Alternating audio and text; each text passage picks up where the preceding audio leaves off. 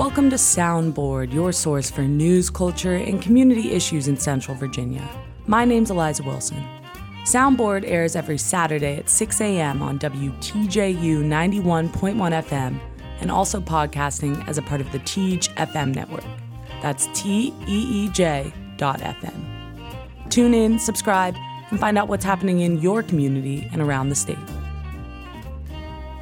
Later in the show, we'll talk to Richmond based journalist Peter Galuszka about Virginia politics. But right now, we're joined here in the studio by Giles Morris. He's the executive director at Charlottesville Tomorrow. Emily Hayes, a news reporter at Charlottesville Tomorrow, and Billy Jean Louis, an education reporter at Charlottesville Tomorrow. Welcome, Billy. This is your first time in the studio, so let's start with you.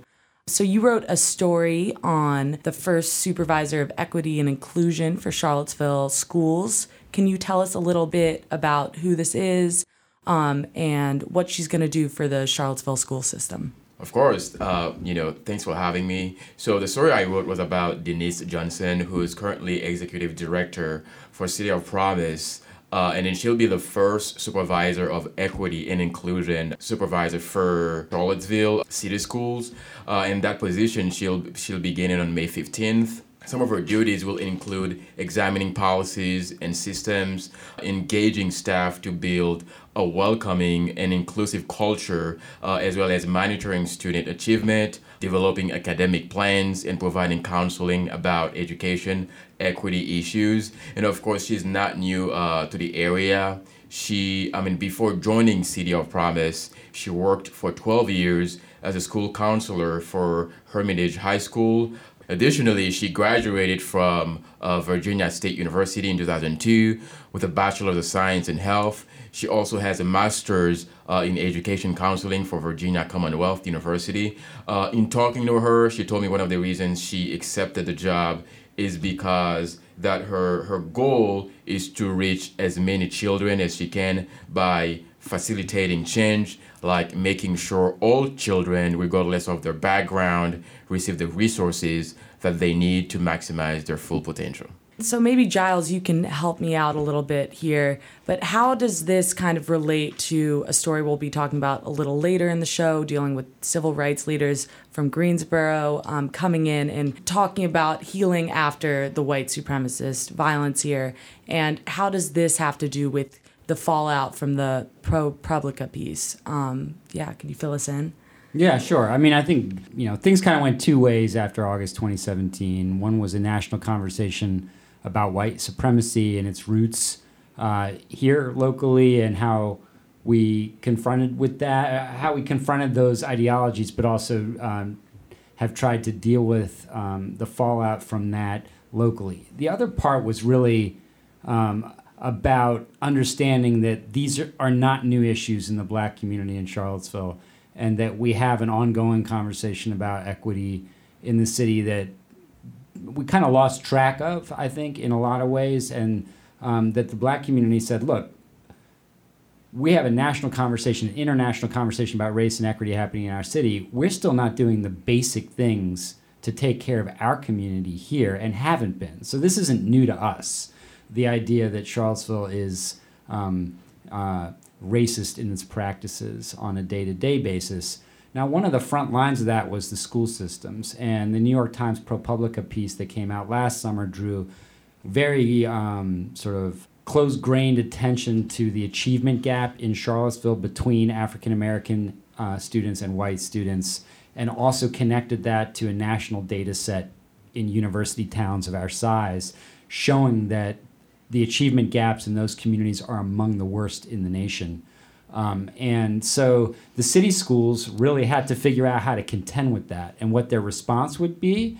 And I think we were all watching uh, to see what the school system was going to do in response, especially in the wake of recent student led protests continuing to put the heat on the system. And uh, I see Denise's higher in that context. She grew up in 10th and Page. She's been running City of Promise, which is a neighborhood-based community organization uh, designed to initially to create a sort of uh, kindergarten to college pathway for students in 10th and Page. And now she's kind of bringing that experience and that game into the big field of the entire city school system. And how they're going to try and narrow those gaps, create more opportunities for their African American students, and be more imaginative, I think, about how you uh, create uh, new pathways for um, students in the city schools. So, Emily, you wrote a little bit about a conversation that civil rights leaders in Greensboro recently had with members of Charlottesville about kind of August 2017 in the aftermath and even what led up to that. So, can you tell us a little bit about that? Yeah. So, the two civil rights leaders were Reverend Nelson Johnson and, and Joyce Johnson. They were involved in this major event that happened in November 1979 in Greensboro, where um, they had helped organize this march that was against uh, the Ku Klux Klan and was um, sort of related to some um, textile mill organizing.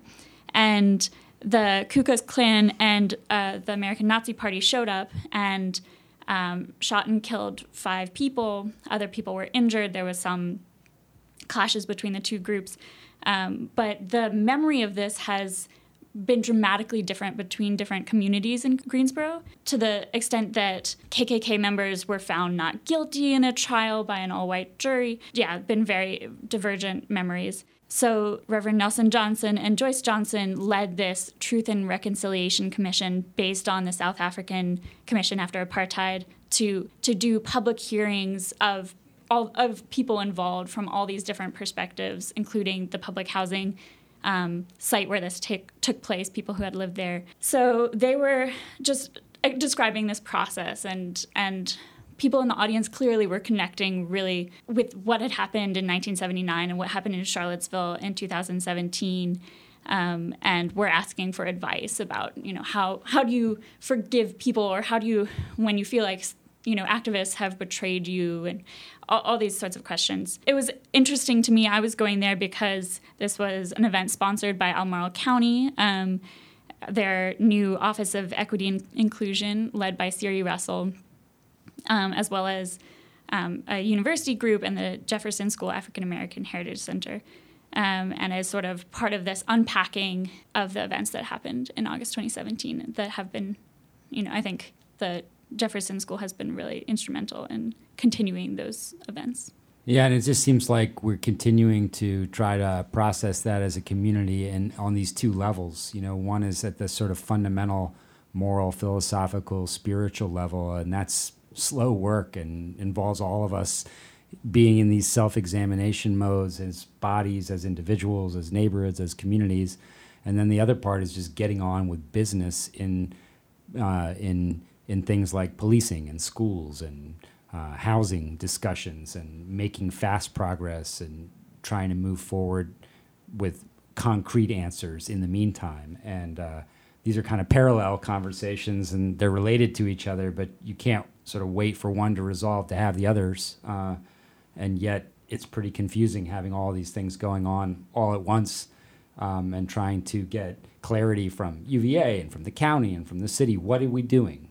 You know, who's making those calls? How do we get past this as a community? And you know, I think increasingly we all kind of feel like you, you don't get past it. You know, you just you, it's a new, it's what what Charlottesville is now, and probably other cities around the country are dealing with some of the same things yeah, it'll be interesting to see how Charlottesville moves forward. And do you think it's just going to be, I don't know, linear progress? Are we just going to keep going? Or I don't, I'm scared people are going to forget about some of these events in 20, 30 years, you know? It was is interesting. One of my parents is from the South and went to uh, university in North Carolina, and he didn't remember this event. He didn't remember this Greensboro shooting. So and as a national news story, you know, those things are just blips, but in the places where they happen, um, they leave really deep marks, and um, a lot of times are, you know, related to the historical context of what happened before them and people's ongoing perceptions about how it plays on in their regular lives, right? Like, you know, if the schools aren't fair and the criminal justice system's not fair, then when a hate group comes to town and does something demonstrative, you know, it's it's related um, but for the people who aren't in those situations, they see it as a non sequitur, an interrupter, something that came from the outside, and they want to move on. Let's get back to normal. and um, that's you know that's that's definitely a tension in Charlottesville right now. But you see for sure the public bodies trying to deal with new types of solutions to be better for the African American community, uh, communities here, um, and but how do you measure, you know, you know the success and, and, and, impact of that stuff? I mean, it's it's it's a long distance game. Um, I think th- for the school system to go outside and hire an upper administrator like Denise with her background, it's definitely not a typical move of Charlottesville City Schools in my um, in in my experience of them. So to me, that's a it's a new idea, and we'll see how much power she gets, how much money she gets, what the programming stuff is. I don't know, Billy, if she talked to you about any of that stuff, or if we just have to wait and read more news stories from you. Of course, you know, like our people can you know always you know watch my coverage to see you know what's in the future. Uh, it's it's an exciting position to see what she's going to be doing, and in talking to her, I got to know who she is and one of the things that she told me is she it's not about her goals it's not about her personal goals it's also about what the community needs. So she vows to just like listen to what com- the community needs and just to act upon that. Yeah, it'll be exciting to see what she does and what um, the Charlottesville schools continue to do after August 2017. Well, thank you guys for coming on once again. That was Giles Morris. He's the executive director at Charlottesville Tomorrow. Emily Hayes, a news reporter at Charlottesville Tomorrow. And Billy Jean Louis, an education reporter at Charlottesville Tomorrow. Find out more and read the latest at cvilletomorrow.org. Thanks for coming on, guys. All right, thank, thank you. you. Thanks for having me. You're listening to Soundboard here on WTJU 91.1 FM and the Teej FM network. T E E J dot FM. WTJU and Teej FM are both a service of the University of Virginia. Opinions expressed on the show are, of course, just that opinions, not the positions of the University of Virginia.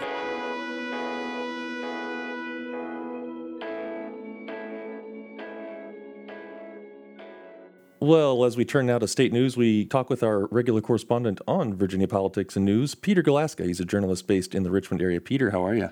Good. Good. Um, so I want to talk about refugees in Virginia a little bit. There, uh, the, the International Refugee Committee in Charlottesville is one of several agencies around the state that receives and helps refugees uh, resettle here in the Commonwealth. Um, they're having a, a, little bit of a harder time and kind of finding their footing with Trump's more draconian uh, policies around refugee acceptance. Take me through what's going on. Yeah, actually, the IRC in Charlottesville, uh, according to the Virginia Mercury's News Service, um, is going to be cutting staff through attrition, no no direct cutbacks. And another one, another group in Richmond called the Church Worldwide Services, which handles refugees, is going to be closing its Richmond location uh, in a couple months, and keep it one in one in, Char- in Harrisonburg. But um, what ha- what's happening is that the um, uh, you know you can't escape the news on TV or elsewhere about Trump's continuing uh, problem, uh, you know, uh, attempts to really reduce refugees, political refugees seeking asylum. And that's really had an effect in Virginia um, because the numbers in the United States and in Virginia have gone down. Uh, apparently, from 2013 to 2017, um, the number of refugees in the state um, had gone up to 4,200. But as of fiscal year 200, 2018, it only it dropped to like 1749. Uh, so that's a significant drop. And most of them actually come from Afghanistan, Congo, and El Salvador, not exactly Mexico or Honduras, as the Trump people would have you believe. And there's no question that the, the ruckus over the uh, so-called crisis in the border with Mexico and the you know caravans of refugees coming from Central America and Trump's grandstanding, in my opinion, to to, to, to you know make political hay out of this uh, has really contributed. So what's the what's the future of of uh, immigrant and refugee services in Virginia going to look like? I don't know. I mean, that's a good question. Um, it depends. I mean, um, obviously, previous administrations have been more generous and open towards uh, refugees. Uh, another another issue, I believe, from reading uh, that you know um, domestic abuse uh, is no longer really considered by American authorities to be a viable uh, refugee um, you know cause or you know excuse or whatever. And it just depends on how long Trump stays in office. I think that's the only question. because, um, you know, as I say, he's really made nationalism and um, you know, sort of xenophobic fears of refugees and, and illegal undocumented workers and immigrants uh, a major, major campaign issue. And he's just sending message after message after message. You're not welcome here. And meanwhile, I think Virginia is a, among the top states in the country with a, a backlog in immigration courts of people trying to get some kind of decision on their status. So, um, you know, it's it's really a mess. Well, I want to turn to a different story here in Virginia that has uh, a strong Charlottesville connection, and that's looking at healthcare with Optima, the uh, healthcare insurance provider that uh, last year became the only provider offering Affordable Care Act plans, those individual plans uh, through the ACA or Obamacare. Um, they were pretty much charging huge premium rates, people seeing huge jumps in their in their monthly premiums, and this year they are posting very very large profits. Take me through what's going on here. Well, there's a group in Charlottesville called the Reasonable Health Insurance Company, according to the Daily Progress, that um, that analyzes a lot of the impacts of health insurance and the uh, Affordable Care Act, otherwise known as Obamacare. And uh, apparently, they're they're saying that oh, Optima Health, which is the only ACA-related uh, insurer available um, in Charlottesville and three three other counties in Central Virginia. Um, they've been uh, have the highest rate in the countries of out-of-pocket insurance rates, and their their their premiums have increased steadily. And meanwhile, according to um, the uh, reasonable health insurance, they they had gross profits recently of 332 million dollars, even though the company says it was only 152 million dollars. But um, they're making, you know, really making or cashing in on the ACA in that area, and they have a, um, you know, a monopoly essentially. If you want to do ACA, you've got to go through them because the other carriers don't want to get involved. So, I mean, this points to a whole bunch of questions. One is, you know, how how are health insurance companies, you know, posting hundreds of million dollars of profit on on the backs of, of regular ratepayers? Let's start with that one. Well, I think the problem is this: it's basically, you know, as much as you, you know, if you may be in favor of Obamacare, but the fact of the matter is, it was a compromise. It was a flawed plan, and it's open to all kinds of um, of instances where the insurance companies can actually pick away at it. And one of the, and also there's a lot of political uncertainty. As you know, Trump has uh, President Trump had tried to kill off uh, ACA and failed, and um, and so there's, he's planning yet another challenge on it, according to the, the news this week. And a lot of the carriers, like Anthem and other ones, um, have kind of bowed out of some markets in Virginia um, because they're they're just worried about the uncertainty of, of ACA. If they put a lot of resources into offering ACA-related pro, uh, you know pro- programs, then they could have their investments wiped out if there's a, a governmental change in how ACA works, or even if it even exists. So that's that's I think the fundamental question is that whether the ACA it needs to be fixed. Yeah, well, how how would we fix it for markets like Charlottesville? Where... Well, that's a good question. I'm not sure entirely. One thing you wanted to do is that to the thing that I, I get so frustrated about personally is you've got a lot of people saying, "Oh, we got at the free market to let's save rates in the in the insurance um, sector," and yet at the same time, um, uh, health companies, large ones, are you know pretty much able to determine or set up monopolies. And if you have a monopoly, there's no free market. I mean, sorry. Uh, this goes back to the days of the trust busters back in the 1890s. But um, that's it. And also, there are all kinds of proposals for a Medicare X program, um, which would you know provide everyone with a government option. Then you've got the sort of the Bernie Sanders style Medicare for all, um, and going towards a complete single payer system, which is would be it may be the best thing to do because I mean most advanced countries in the world have something like that, but it would be extremely disruptive to the whole you know health medical insurance sector. Some people would argue that's uh, uh, in its favor. yeah. Um, uh, let's switch gears and, and go to our last story for the day. I want to talk about uh, uh, Ralph Northam. Uh, sorry. I want to talk about Governor Ralph Northam, who is about to make a decision on the carbon dioxide swap and trade uh, regional program. We're turning over to environmental. Yeah, but by the time we're taping now, but by the time um, the show is on on air, um, you know, Northam should have made a decision about it. The issue is called something called the regional um, greenhouse gas uh, initiative, which is a uh, a pact, a sort of a cap and trade for carbon dioxide pact that involves uh, nine, mostly mid-Atlantic and northeastern states, where they're they're going to have. They say that you are going to have a cap to carbon dioxide. It's mandatory, and we're going to have uh, an auction where we we divvy up units of carbon dioxide, and the power companies. This affects uh, electricity plants making generating more than 25 megawatts. Uh, and so they would have a, an allowance, and they'd have to buy and trade allowances. I mean, you know, if say Dominion or somebody has more than necessary, they can go to the market and sell off their allotments. And it really worked. The system really worked for to combat acid rain back in 1990 because uh, they set up a cap and trade system for nitrous and um, sulfur dioxide. It caused acid rain. And it infected, you know, mountains around Charlottesville, for example. But um, so we're going to see what happens. Now, what's happened now is that the Republicans in the General Assembly have kind of written. They don't like the idea. A lot of them don't, and they don't want Virginia to join this this uh, mandatory pact. Um, so what they've done is that they've rigged it so that the um, in a budget bill that that uh, Northam needs to sign or veto, that um, there would be no funds, uh, state funds allowed to be used in the auctions that would eventually kill the program. So what we're waiting for Northam to do right now is to either uh, veto or not. If he vetoes, the Air Pollution Control Board is back going to this cap and trade plan. Um, if he vetoes, the state may proceed. But if it doesn't, if he doesn't veto, um, then it will have to go back again to the General Assembly, which has killed the idea several times in a row. This initiative has been around for about 10 years. All right, Peter. Well, thanks so much. All right. Peter Galuszka is a journalist based in the Richmond area. You're listening to Soundboard here on WTJU 91.1 FM and the Teej FM network, teej.fm.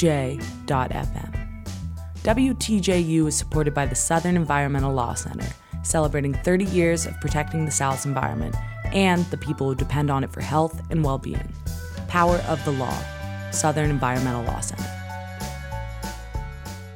And now, a piece from the Southern Environmental Law Center's new podcast series called Broken Ground on the Kingston, Tennessee coal ash spill of 2008. I woke up to the, the awfulest noise and sound that uh, I can imagine. Millions of tons of ash and sludge came pouring out. The spill was a hundred times larger than the Exxon Valdez. The prevailing myth is that it's safe. Arsenic levels more than 100 times the acceptable amount. In Kingston, Tennessee, efforts to clean up a giant spill of coal ash are going day and night. There is nothing to warn these workers. There's not signs, there's not pamphlets, there's nothing. The eyes was burning, the headaches, the coughing up of that jelly junk. And now they're sick and dying, and no one will take responsibility for it.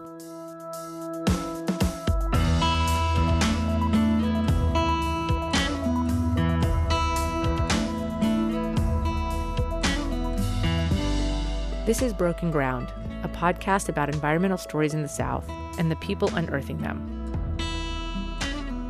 I'm Claudine Ebeid McElwain, and before I jumped headfirst into environmental issues, I was a producer and editor for more than a decade at NPR.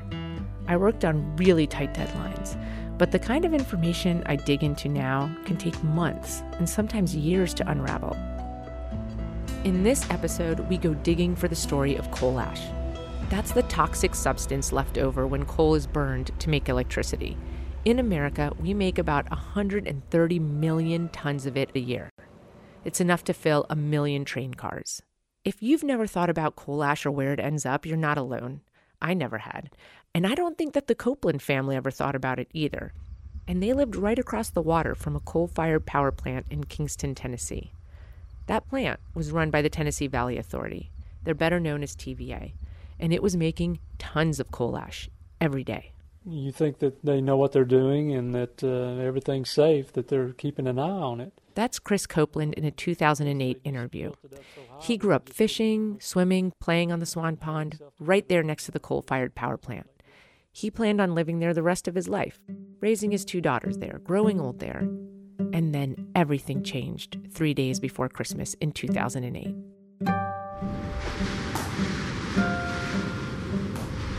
I woke up to the, awfulest noise and sound that uh, I can imagine.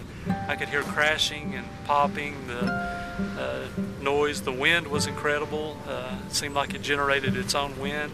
I mean, imagine that. It's the middle of the night, the power's out, so Chris Copeland throws on his clothes and he scrambles outside. Didn't have any lights back there, so I got in the car and drove in the backyard and shined the headlights in the backyard, and it was just unbelievable. I mean, clumps of earth as big as our house were in the in the cove behind us. Those clumps of earth that he's describing are actually huge mounds of coal ash. They'd come to be known as ash bergs. But he calls 911 and says there's a mudslide. From County 911. Yes, uh, I'm over at Swan Pond, and there's a, a heck of a mudslide or something that came through our backyard. I mean, there is unbelievable. The whole, we live on a cove back here, and it is full of mud. Other neighbors start calling. They're confused. They don't know what's going on. Finally, emergency responders head to the scene. All units responding to Swan Pond Circle. Seems to be uh, also advising the dikes have fallen, the dikes have fallen, covered the river. She's saying the dikes have fallen. What she means is that a six story dirt wall that's meant to keep the coal ash sludge on the power plant property and out of the river has given way. I want to stop here for a minute and ask an obvious question that I asked when I first learned about coal ash ponds. Why would utility companies tempt fate by putting coal ash on the edge of a river? It seems like a pretty dangerous thing to do. But when I learned more about power plants, I understood why. Power plants are built near water because they need lots of it to operate. River water is often key to keeping a power plant cool. Coal ash, a byproduct of burning coal, accumulates quickly, and shipping it to a landfill costs more than keeping it on site. So most power plant operators choose to leave it where it is and instead store the coal ash in open air, water filled dirt pits. It's called wet storage. And to this day, hundreds of power plants across the country do this.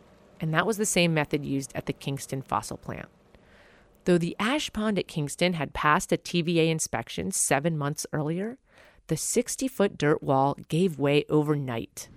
It released nearly 50 years worth of coal ash into the Emory and Clinch rivers. The next day, everyone would see just how epic of a disaster it was, and the news coverage would demonstrate that. Millions of tons of ash and sludge came pouring out when a dike at a coal plant gave way this week. An unnatural disaster along the Clinch River, a spill of sludge. Releasing a tidal wave of coal sludge into the area. The ash coats a half mile square, sometimes as deep as 10 or 12 feet. The spill was a hundred times larger than the Exxon Valdez, and it was all coal ash. Relatively speaking, the homeowners were lucky.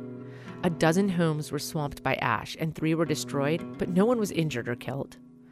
They were lucky that it was the middle of the night in winter. Had it been summer, a nice day when people might have been playing in the pond, things could have gone so differently. As this disaster unfolds, people across the country, like the people in Kingston, are learning what coal ash is. They're learning that EPA didn't regulate this hazardous waste, even though, as far back as 1980, Congress was asking the agency if it should. NPR reporter Elizabeth Shogren interviewed Matt Hale, the head of the EPA's Solid Waste Office, about this lack of oversight. So basically, EPA has been studying this problem for 28 years, is that right? That's right, yeah. Why has it taken so long? There's been a considerable amount of technical work.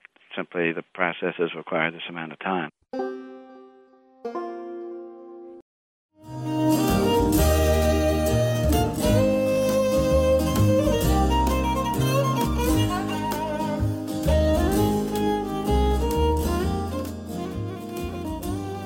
Well, that does it for this week's edition of Soundboard, your source for news, culture, and community issues in Central Virginia.